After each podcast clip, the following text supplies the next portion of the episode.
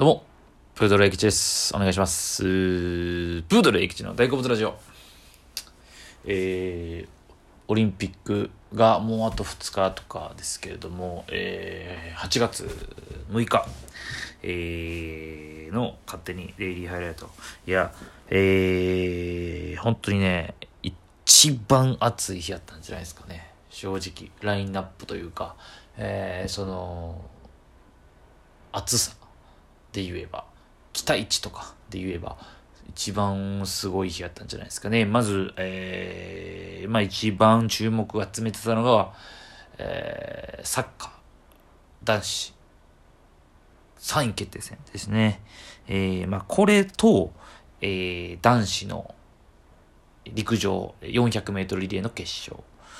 まあ、主にこの2つが日本中が注目している。えー、まあ、リレーといえばもう陸上の花形ですし、短距離ね。えー、で、まあ、過去にメダルも取ってるということですごい期待されていました。そしてサッカーも、えー、準決勝でね、すごくいい戦いしただけに、えー、スペインにね、負けちゃいましたけど、えー、でもその、銅メダルね、をかけて、えー、それがまたメキシコ相手なんですけど、えー、メキシコ相手に予選リーグでは勝っていたと。そして、えー、また何の因果か、ね、えー、メキシコオリンピック53年前なんですけど、この時に3位決定戦で、えー、勝った相手がメキシコっていうね、これもまあすごい話なんですけども、同じカードということで、まあ、この2つですよね、サッカーと陸上、リレー。まあちょっとこの話は、一旦ちょっとね、置いといて、はい。あの、まず、えー、リレー、じゃリレーじゃない、その他メダルもたくさん取りました。はい。えー、空手の方のね、喜友名亮選手、沖縄出身で、初の金メダルを獲得されました。素晴らしい。えー、むちゃくちゃかっこよかったですね、喜友名選手。えー、方と、あと、えー、レスリング、女子。52?3 キロ級かな？えー、向田選手が見てました。めちゃくちゃすごかったですね。金メダル。えー、4点取られてからの、あ、これやばい負けるかと思ったら、逆転で5点取って、金メダル。素晴らしい。あと、スポーツクライミングで、えー、野中選手と野口選手が、えー、銀、えー、すいません、銀メダルと銅メダル。これも素晴らしいですね。えー、今大会から採用された、えー、野口選手は、えー、今大会を最後に引退されるということで、優秀の美、素晴らしいですね。はい。あとですよ、これがすごかった、えー、あ、まず、あ、えー、卓球ね。男子卓球団体。これが、銅メダル。3位決定戦で韓国に勝った。これもすごかったんですけど、そう、さっき言いかけたのが、女子バスケ準決勝でフランスを破り、なんと決勝進出。驚きましたね。女子バスケってこんな強かったんやっていう。まあ男子も注目されてましたけど、男子は残念ながら決勝トーナメント行けずでしたけど、なんと女子が、まあ、準決勝自体がまず史上初で、ね、そして決勝が相手アメリカですよ、今度。これは多分オリンピック、僕的には、全体的にはわかんないですけど、おそらく、まあ、みんなもそうじゃないですかね。もう本、オリンピックの最後ら辺にある一番熱い、明日かな？明後日かな？ちょっとわかんないですけど、チェックしましょう。楽しみですね。さあ、で、僕が一番語りたかったのは、サッカーとリレーなんですけども、えー、まあ、サッカーからいこうかな。サッカーえー、メキシコ相手に3位決定戦1対3で負けてしまいました。非常に悔しいです。えー、まずまあ予選リーグで勝った相手というのと、ね、まず最初に3点取られちゃったっていうね、まあちょっと詳しく試合もう一回見返さないといけないなとは思うんですが、えー、まあその開始早々13分ぐらいだったかな、PK。遠藤選手がもね、もらいましたけど、これはまあまあ仕方ないと。まあ時間帯も早かったですから、これは仕方なかった。で、2点目もね、えー、あれは、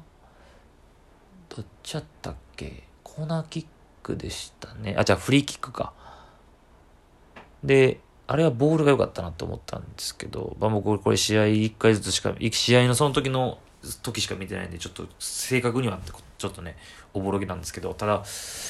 えー、3点目がね、ちょっとマークがっていうところで、えー、あれもコーナーキックかな。セットプレーで決めちゃられてたっちゃってるんですよね。ちょ3点目がよろしくなかったかっていう。3点取られちゃったっていうのがね、痛いなぁほいで、まあ、後半にね、途中交代の三笘選手がゴール決めましたけど、三笘が良かった。三笘を早く使っておけばっていう、まあ、たられバロンにはなっちゃうとは思うんですけど、三笘が全然相手止められてなかったですよね。振り切ってましたね。真ん中切り裂いて、左サイドから真ん中切り裂いてみたいな感じで。いや、三笘良かったけど、もう負けちゃったんですが、まあその時点ではほんまただただ悔しかったです。本当に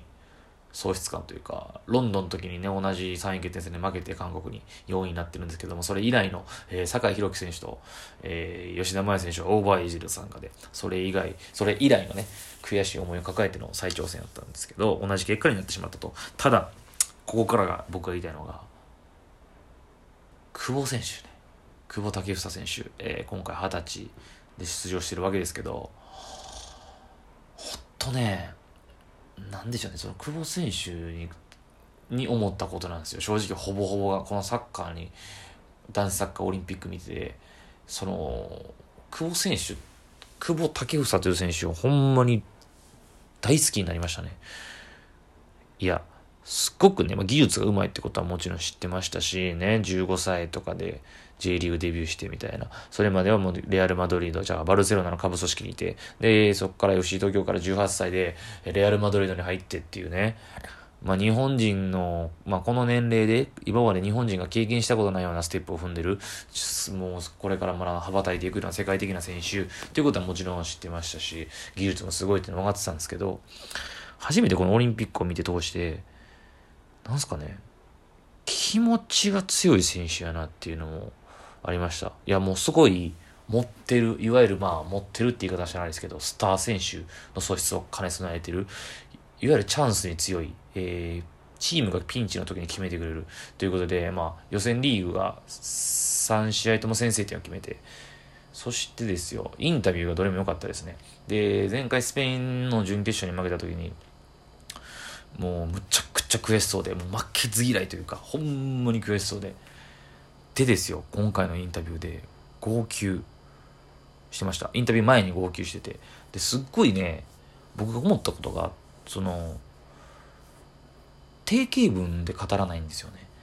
なんかよくありがちなスポーツ選手って、まあそうですね、みたいな、骨の骨で次に課題で生かしていたと思いますとかっていう、なんかこう、言ったらあれですけど、なんかちょっとありがちな、どこかで聞いたことあるな、それっぽいって、まあちょっとそこまで言ったらあれですけど、そういうような語り口ですけど、彼ってなんか、ほんまに自分の言葉で喋ってるというか、マジで悔しいというか、本当に勝たせたかった。で、すごいなんか、背負ってるなって気がしたんですよね。もうマジで、俺が勝たせる。俺がダメやったからあかんねや、みたいな。それを見て、ほんまにここれからのサッカー界はマジで久保建英というこの男にみんな任せていいんじゃないかっていう。これから日本を全て俺が引き受ける、背負うみたいな感じに取れて、